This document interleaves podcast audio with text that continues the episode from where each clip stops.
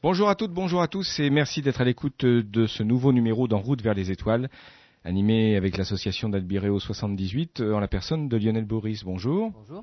Alors nous allons continuer nos voyages. Aujourd'hui, on va revenir sur l'aspect historique de l'astronomie. Bah oui, on est déjà allé faire un tour chez les Égyptiens. Cette fois-ci, on va un petit peu plus près vers nous et on va aller voir ce qui se passait chez les Grecs à l'époque de Thalès. C'est le cas de le dire. Eh bien, on se retrouve tout de suite.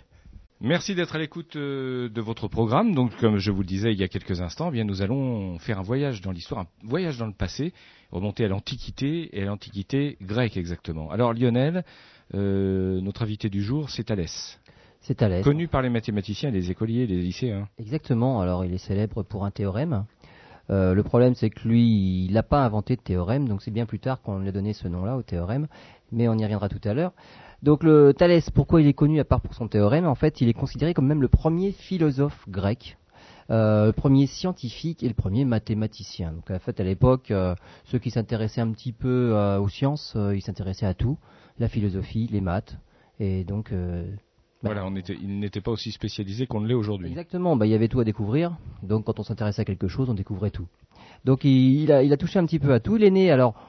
On imagine, parce que là les dates sont un petit peu vagues, mais on donne sa date de naissance vers 625 avant Jésus-Christ, et il est mort en 547 avant Jésus-Christ. Tout ce que l'on sait de lui, finalement, c'est ce qu'ont dit ses successeurs, et notamment Diogène et Hérodote. Donc il n'y a aucun écrit propre à Thalès. Même des témoins de l'époque n'ont pas relevé... Non. Donc c'est ses successeurs après qui ont raconté son histoire. Donc on va apporter quelques crédits à ce qui a été dit par la suite. C'est quelqu'un qui a vécu finalement assez vieux pour l'époque. Il est mort à 78 ans. Ce qui était très vieux, c'est comme si on avait un centenaire aujourd'hui, quoi. À peu près, voilà, c'est ça.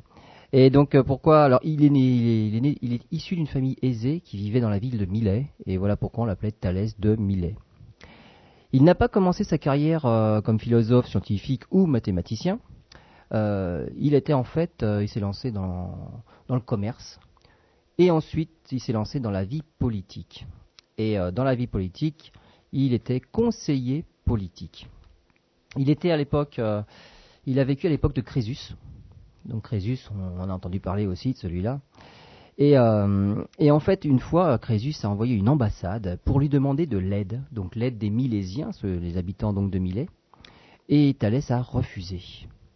En fait, l'aide, c'était pour se battre contre quelqu'un d'autre qui s'appelait Cyrus. Un Perse. Grand bien lui en a pris, puisque c'est Cyrus qui a gagné. Voilà. Et comme Thalès n'avait pas apporté son aide à Crésus, Cyrus ne s'est pas vengé auprès des Milésiens. Donc, c'était une excellente idée. Par la suite, dans la guerre entre les Perses et les Lydiens, il aurait cette fois-ci aidé Crésus. Et pour l'aider, il aurait même carrément détourné le cours d'un fleuve, le fleuve Alice, pour faire passer l'armée de Crésus. Plus tard, Thalès s'est embarqué pour l'Égypte. Alors une ville qui n'existe plus maintenant, mais une ville antique en Égypte, Naukratis. Et Naukratis se situe sur la mer Méditerranée.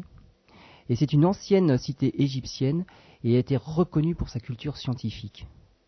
Donc c'était vraiment le pôle scientifique égyptien à l'époque et les Grecs y allaient régulièrement. Et c'est là-bas qu'il a étudié les mathématiques et particulièrement la géométrie.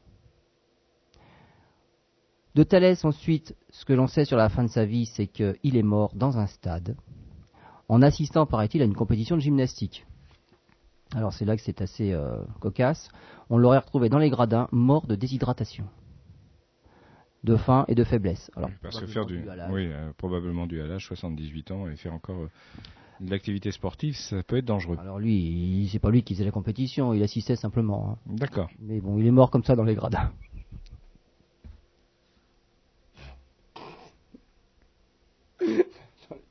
C'était là, je t'avais dit, complètement crétin.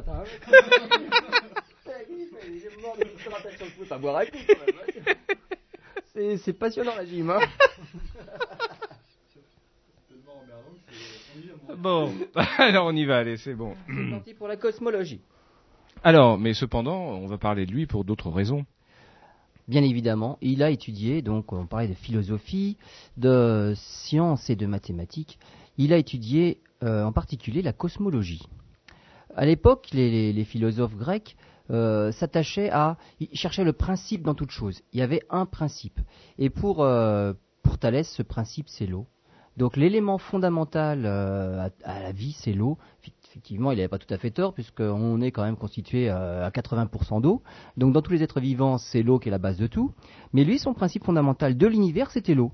Et les autres éléments viennent ensuite, après l'eau. Donc il y avait l'air, le feu, la terre. On verra, quand on continuera avec d'autres savants de l'Antiquité, que pour d'autres, le principe était autre chose, ça a pu être le feu, ça a pu être l'air, et ils voyaient les choses différemment. Mais ce sont des idées, juste une parenthèse rapidement, des idées d'ailleurs qui ont influencé plus tard certaines religions. Ah oui, bien sûr. Oui. Hein, donc, voilà, je referme la parenthèse. Alors l'eau, c'était le principe fondamental pour Thalès. Pour lui, l'humide, c'est l'élément de tout, c'est même l'aliment de tous les êtres. Ce qui ne l'a pas empêché de mourir de déshydratation. Voilà, bah oui, c'est quand même dommage, hein, c'est un comble. Pour lui, à cette époque-là, donc au tout début, la Terre flottait comme un disque de bois sur l'eau. Et en fait, ça expliquait même les tremblements de terre. C'est-à-dire ce mouvement du disque sur l'eau, puisqu'il flotte, eh ben, c'est ce qui causait les tremblements de terre. Donc, par la suite, son idée va évoluer à propos de la forme de la Terre. Mais au tout début, c'était juste un disque de bois qui flottait sur l'eau. Thalès n'était pas le seul à considérer que l'eau était importante, puisque quand on revient un petit peu en arrière chez les Babyloniens, pour eux, il y avait pareil un océan supérieur, un océan inférieur. Thalès a vécu à l'époque d'un Babylonien célèbre qui était Nabuchodonosor II. Donc c'est à peu près la même époque. Chez les Égyptiens, c'était pareil. On a parlé des Égyptiens une fois précédente. Et quand on a parlé notamment du grand planisphère de Dendera, eh bien, autour d'un des planisphères, il y avait de l'eau. Et chez les Égyptiens, donc l'eau, c'était aussi primordial. Pour Thalès, autre chose, la matière pouvait être divisée indéfiniment. Ah, c'est important cette notion. Alors ça, c'est important parce que en fait, lui, cette fois-ci, s'est trompé. La notion d'atome indivisible viendra un peu plus tard, toujours des Grecs. Mais pour Thalès, on pouvait couper indéfiniment la matière en morceaux de plus en plus petits. Il n'y avait aucune limite. Donc là, on sait maintenant que c'était une idée fausse. Contrairement à beaucoup d'autres qu'il avait eues, beaucoup d'autres intuitions qu'il avait eues, celle-là n'était pas la bonne. Il avait découvert autre chose aussi.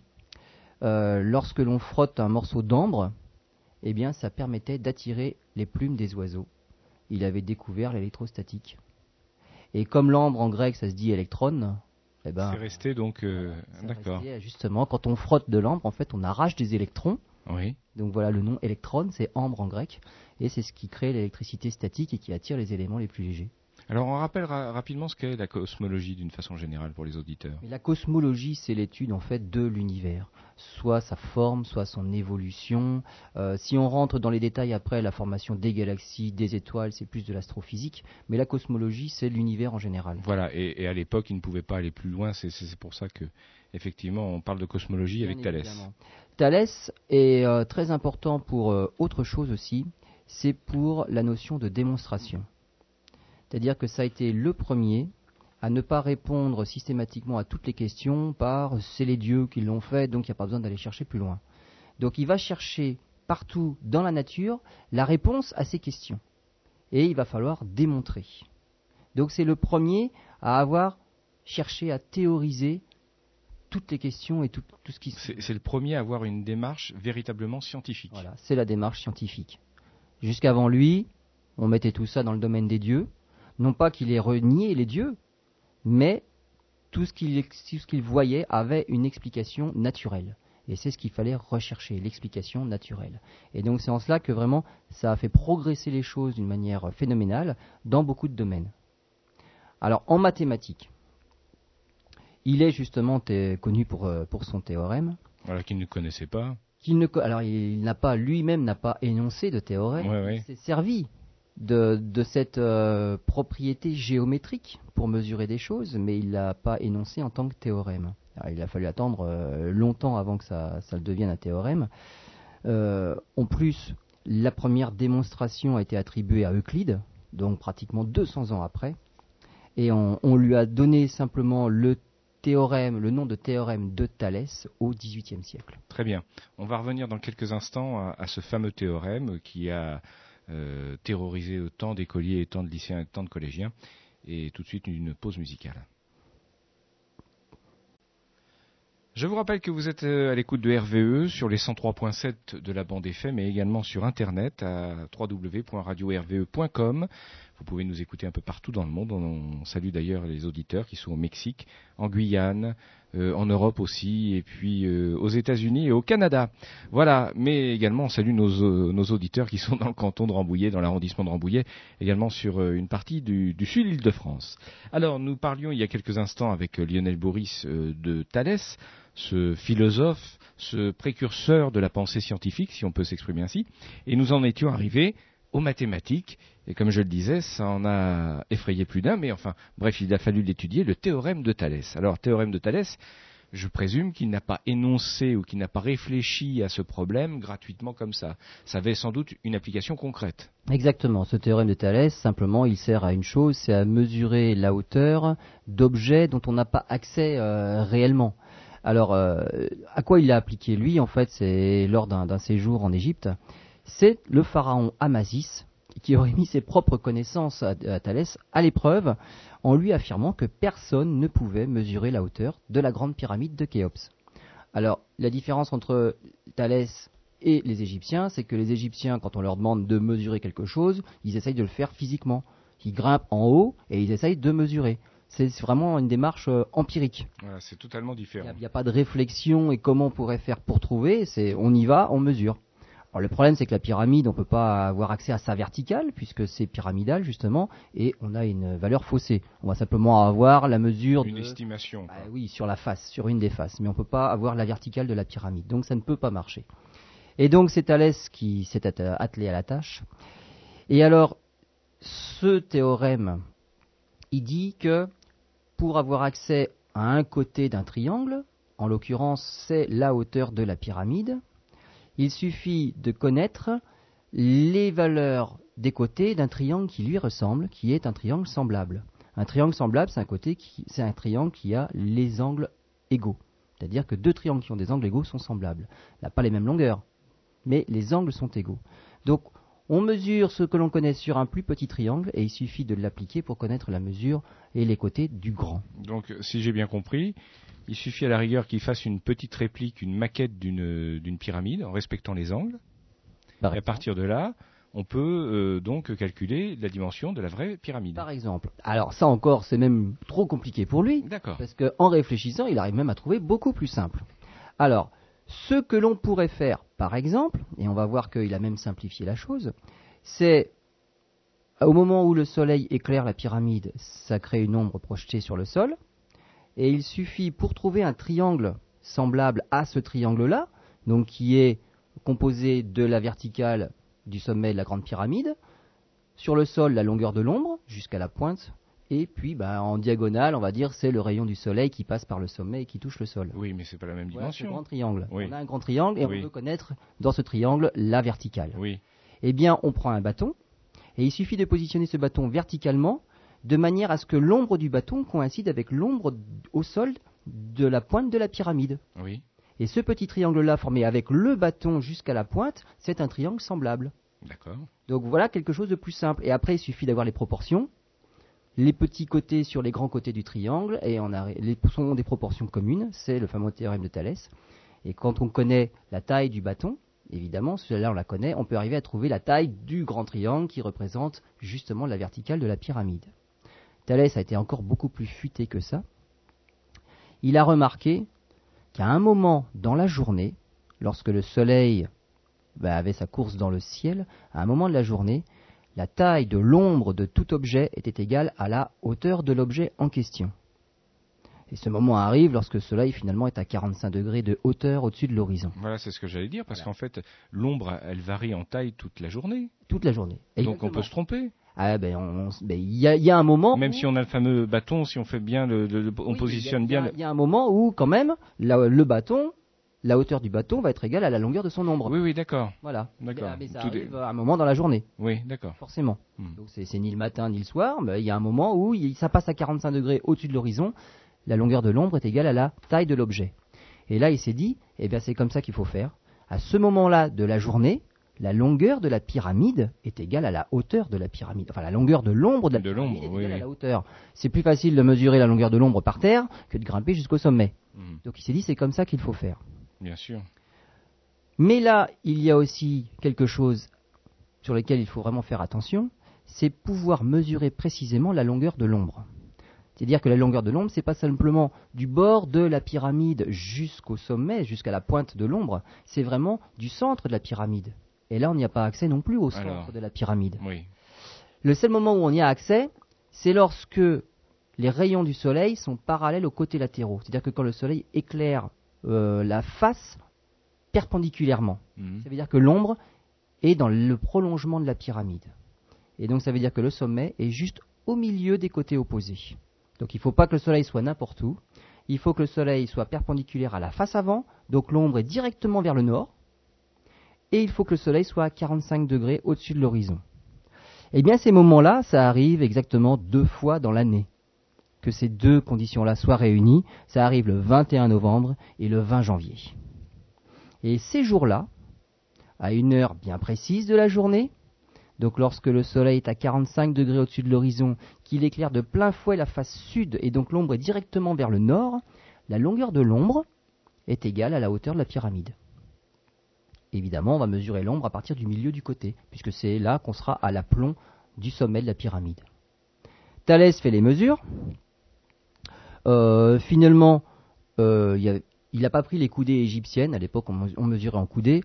Il a carrément pris sa hauteur à lui. Puisque à ce moment-là aussi, son ombre à lui est égale à sa hauteur. Et donc, il trouve que la longueur d'un côté mesure 85 Thalès. Il transforme tout ça en coudées. Oui. Il mesure tout ça et finalement, il trouve que la hauteur de la pyramide est de 276 coudées. Finalement, ça fait 145 mètres quand on retraduit bien. Oui. La vraie valeur, c'est 147. Donc il n'y avait pas beaucoup d'erreurs. 2 mètres, quand même. 2 mètres, mètres près sur 150 mètres. Oui, oui. Donc ça fait 1%. Oui, oui, c'est vrai qu'il n'y avait pas d'étalon de mesure à l'époque vraiment défini. C'est vraiment... c'est quand même impressionnant, quoi. Tellement impressionnant d'ailleurs que même les religieux furent impressionnés, c'est le cas de le dire. Alors exactement. Et donc comme les religieux ont été vraiment surpris et impressionnés par une telle démarche, parce que finalement il n'est pas grimpé là-haut, eh bien ils lui ont donné carrément accès à la bibliothèque et il a pu consulter des ouvrages, tout ce qu'il voulait sur les maths et l'astro. Voilà, donc il a pu développer ses connaissances. Il a se lancé dans les mathématiques et l'astronomie. Et donc les historiens lui accordent justement beaucoup de théorèmes, notamment en géométrie. Alors ce sont des théorèmes que l'on voit pour la plupart au collège, donc il n'y a pas que le fameux théorème de Thalès, qui exprime justement ces rapports de longueur égaux et donc des proportions entre des triangles semblables. Il y a aussi l'histoire du cercle circonscrit à un triangle. Alors là, il faut nous en dire un peu plus. Alors, parce que pour quelqu'un qui a été traumatisé par les mathématiques, c'est encore violent. Hein. Eh bien, en fait, lorsqu'on dessine un triangle rectangle, si on dessine un cercle circonscrit, c'est-à-dire un cercle qui passe par les 3 sommets, on se rend compte que l'hypoténuse, c'est le côté opposé à l'angle droit, est un diamètre de ce cercle. Eh bien, c'est Thalès qui l'a dit. Un cercle est partagé en 2 parties égales par tout diamètre, déjà. Et c'est lui qui a dit que ce triangle-là, rectangle, eh bien, était inscrit dans ce cercle de cette façon-là. Il a dit quoi encore ? Les angles à la base d'un triangle isocèle sont égaux. Donc nous, en général, on se sert de ce théorème-là en disant que c'est un triangle isocèle à 2 côtés égaux. Mais les angles à la base, c'est exactement pareil aussi. Donc justement l'histoire du cercle inscrit, un angle inscrit dans un demi-cercle est droit, donc on dessine un demi-cercle, on prend un point n'importe où sur ce demi-cercle et ça fait un angle droit. Ça fait un angle droit si on dessine des segments qui vont sur chacun des bouts du diamètre. Ça fait un angle droit, on n'a pas le choix. Donc son fameux théorème qu'on attribue à Thalès, eh bien la première démonstration a été effectuée 200 ans plus tard. Lui ne l'a pas faite, la démonstration. Il a utilisé beaucoup son théorème, justement, c'est cette façon de mesurer la hauteur des choses inconnues, pas très pratique. Et puis finalement, le nom de théorème de Thalès, qui s'applique aux triangles semblables, triangles homothétiques, on peut utiliser ce terme-là aussi en mathématiques, eh bien, date du XVIIIe siècle. D'accord. Et son théorème, donc, la première démonstration a été attribuée à qui? À Euclide. Voilà, encore quelqu'un qui nous a traumatisés. Et dont on parlera une prochaine fois. Effectivement, on fait une nouvelle pause pour se remettre de nos émotions. On se retrouve tout de suite pour reparler de la suite de la vie de Thalès. Merci en ce dimanche d'être à l'écoute de RVE pour un nouveau numéro de l'émission En route vers les étoiles, animé par Lionel Boris de l'association d'astronomie Albireo 78. On vous rappelle d'ailleurs que les émissions sont en consultation libre et téléchargeable sur le site de RVE, même si ces derniers temps, on s'en excuse, on a eu un petit peu de retard et il y a quelques émissions qui sont en cours d'installation sur le site, mais on en reparlera une autre fois. On s'est remis de nos émotions, pour ceux en tout cas qui adoraient les maths et la géométrie, et on va continuer de parler de la vie de Thalès et de ses expériences, de sa méthode scientifique. Là, on a parlé de la cosmologie, on a parlé des mathématiques, on va parler d'astronomie. On va parler d'astronomie. On avait dit avec les Égyptiens, dans le planisphère de Dendera qu'on a découvert, on a vu qu'il y avait 8 planètes. 8 planètes parce qu'ils avaient vu Uranus. Ils avaient aussi pensé que Vénus du matin, Vénus du soir n'étaient pas la même. Planètes, voilà. Pareil pour Mercure, donc ils avaient vu pas mal de planètes. Avec les Grecs, donc qui viennent beaucoup, beaucoup plus tard, on revient à nos 5 planètes. Alors 5 planètes, c'est Mercure, Vénus, Mars, Jupiter, Saturne. Voilà les 5 planètes visibles à l'œil nu. Alors comment ont-ils découvert ça? Eh bien dans le ciel, parmi les constellations, parmi les étoiles qui elles sont fixes dans le ciel, il y a des astres qui bougent. Et ces astres errants, justement, ont été dénommés planétes. Donc en grec, c'est les astres errants. Et non seulement ça bouge, mais on se rend compte qu'ils ne bougent pas n'importe où. Il bouge dans une bande de constellations qu'on appelle des constellations du zodiaque. Les Grecs ont fait évoluer le zodiaque par rapport aux Égyptiens. Le zodiaque égyptien contenait 11 signes du zodiaque. Le zodiaque grec en contient 12. Donc ce qui manquait aux Égyptiens à Dendera, c'était le Cancer. Le Cancer figurait parmi le planisphère de Dendera, mais il n'était pas du tout dans le zodiaque. Le Cancer arrive dans le zodiaque grec. Donc à partir des Grecs, il y a 12 signes du zodiaque. Alors, il faut faire une différence entre les signes du zodiaque et les constellations du zodiaque. Ce ne sont pas la même chose. Les constellations du zodiaque, c'est vraiment des choses physiques. C'est fait avec des dessins, on appelle ça des astérismes dans le ciel, pour repérer facilement les étoiles. Et une fois, c'est vrai qu'on connaît les dessins, on reconnaît bien les constellations et on ne se perd plus. Les constellations, donc, dans le zodiaque, il y en a 13 en réalité. Et le Soleil ne traverse pas ces constellations à la même vitesse. Enfin, il ne prend pas le même temps pour les traverser. Tout simplement parce qu'elles ne sont pas au même endroit. Et voilà. En fait, en fonction des dessins, des grandes parties, des petites parties. Et par exemple, pour le Scorpion, le Soleil traverse le bout de la constellation du Scorpion qui correspond à son passage en 4 jours. Mmh. Donc, le Scorpion, ça ne durerait que 4 jours. Donc, évidemment, les astrologues, c'est pas très pratique pour eux, hein. Ils ont changé un petit peu ça et ils ont dit qu'il y avait 12 signes de taille égale. Mais là, on n'est plus dans la science. Là. Non, c'est plus dans la science. Et donc, à partir de ça, qui est beaucoup moins scientifique, on déduit des choses. Bien sûr. C'est sûrement important. Enfin, on pense en déduire des choses. On pense. Voilà. Mais les constellations, par contre, elles ne sont pas du tout identiques. Il y en a des grandes, il y en a des petites et il y en a même 13.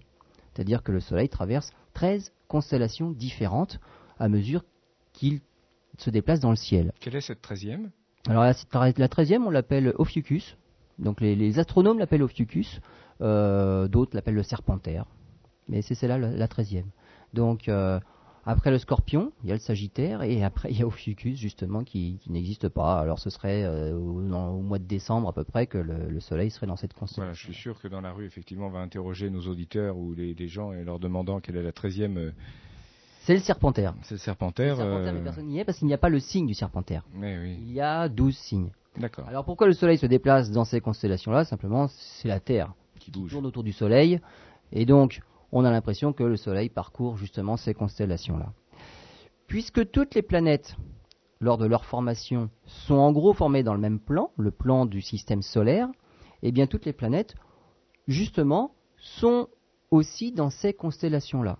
Donc toute l'année, à mesure que la Terre tourne autour du Soleil, que les planètes tournent autour du Soleil, elles n'évoluent que dans ces constellations-là. Alors, vous allez me dire si j'ai bien compris, mais ça se trouve, je n'ai pas du tout compris. Ça veut dire que les autres planètes du système solaire sont dans ces constellations ? C'est en projection. Oui, mais elles le sont. Elles le sont. Bah, les étoiles sont quand même beaucoup plus loin. Donc d'accord. Dedans, les constellations. Donc j'avais mal compris. Non, je pensais en me disant qu'on avait les mêmes signes en étant par exemple sur Mars ou sur Vénus. Oui. Alors là, oui, parce qu'elles sont tellement loin que si on va sur Mars, sur Vénus ou sur Saturne, on ne sera pas tellement déplacé et on n'aura pas tellement changé la forme des constellations. Mmh. Mais de la Terre, lorsqu'on regarde la course de Jupiter autour du Soleil, eh bien Jupiter parcourt ces mêmes constellations du zodiaque. Donc là, de ce côté-là, les astrologues ont repris la même chose et les planètes parcourent les mêmes signes du zodiaque. Donc ils vont tenir compte de Jupiter dans les poissons, de Saturne dans le lion, dans le cancer, parce que ces planètes-là traversent les mêmes constellations que le Soleil. D'accord. Sauf une, c'est Pluton. Mais Pluton a été déclassé. Oui, c'est plus une planète. Voilà, hein. C'est plus une planète, mais parce que son orbite était vraiment pas dans le plan. Oui. Donc celle-là, elle pouvait se permettre d'aller dans des constellations que les autres n'atteignent pas. D'accord. Voilà. Mais donc les Grecs connaissaient 5 planètes. Ils avaient même commencé à faire des éphémérides sur les planètes, donc leur période de visibilité. Thalès a aussi, à part les éphémérides des planètes, a observé le mouvement du Soleil. Et il s'est rendu compte que le Soleil lui-même voyageait entre 2 lignes imaginaires sur Terre qu'on appelle les tropiques. Alors en fait, quand la Terre se trouve en position de solstice d'été, donc c'est le début de l'été chez nous, on a le pôle Nord qui est dirigé vers le Soleil, le pôle Sud dans l'autre sens, c'est l'hiver dans l'hémisphère Sud, et le Soleil se trouve au zénith pour une région particulière, c'est le tropique de l'hémisphère Nord, tropique du Cancer.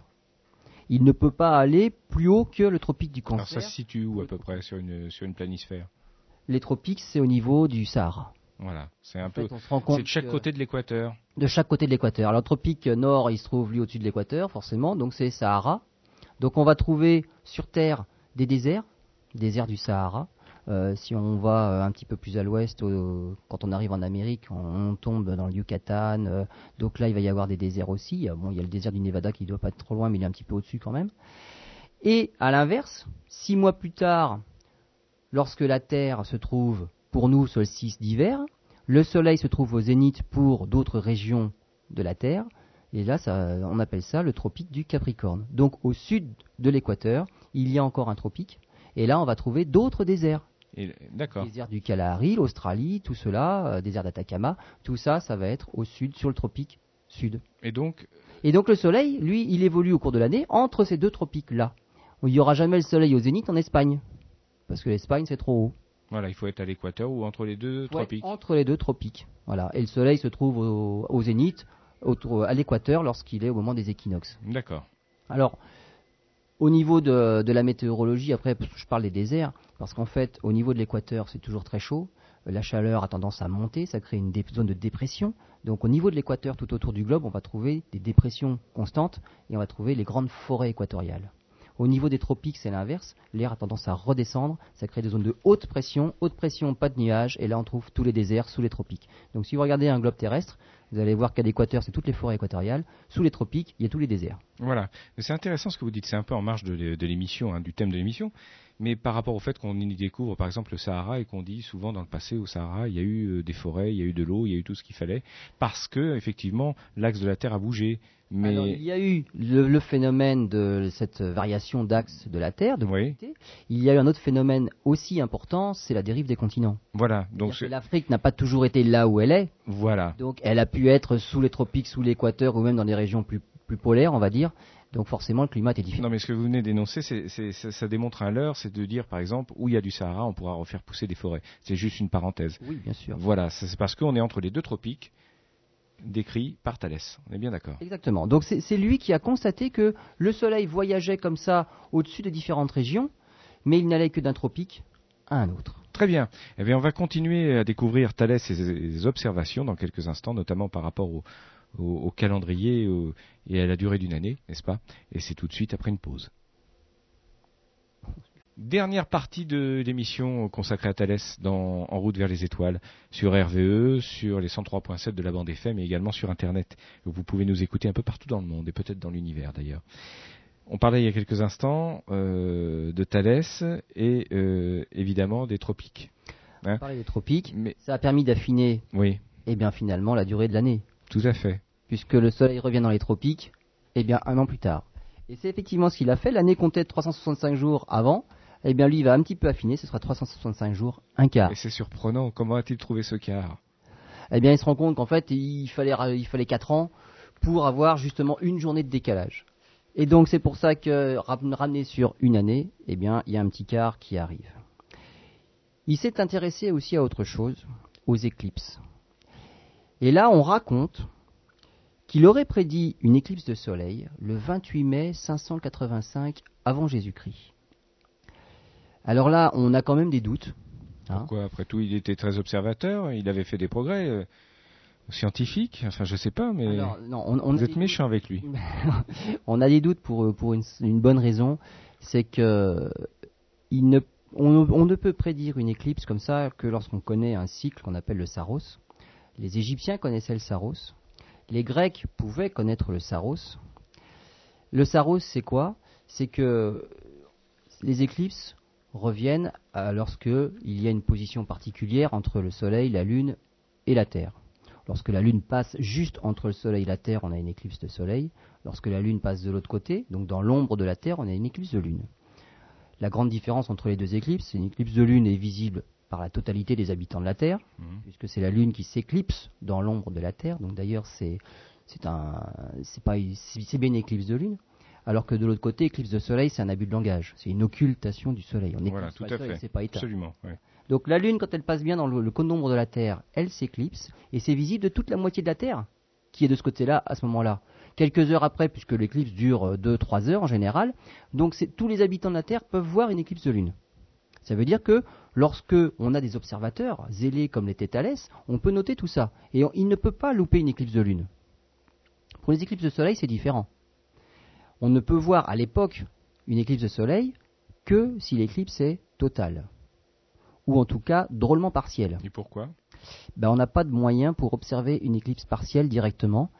Pour deux raisons. Parce qu'il n'y a pas d'instrument pour voir, pour regarder le Soleil directement. On ne peut pas regarder, voilà, c'est ça. Et surtout...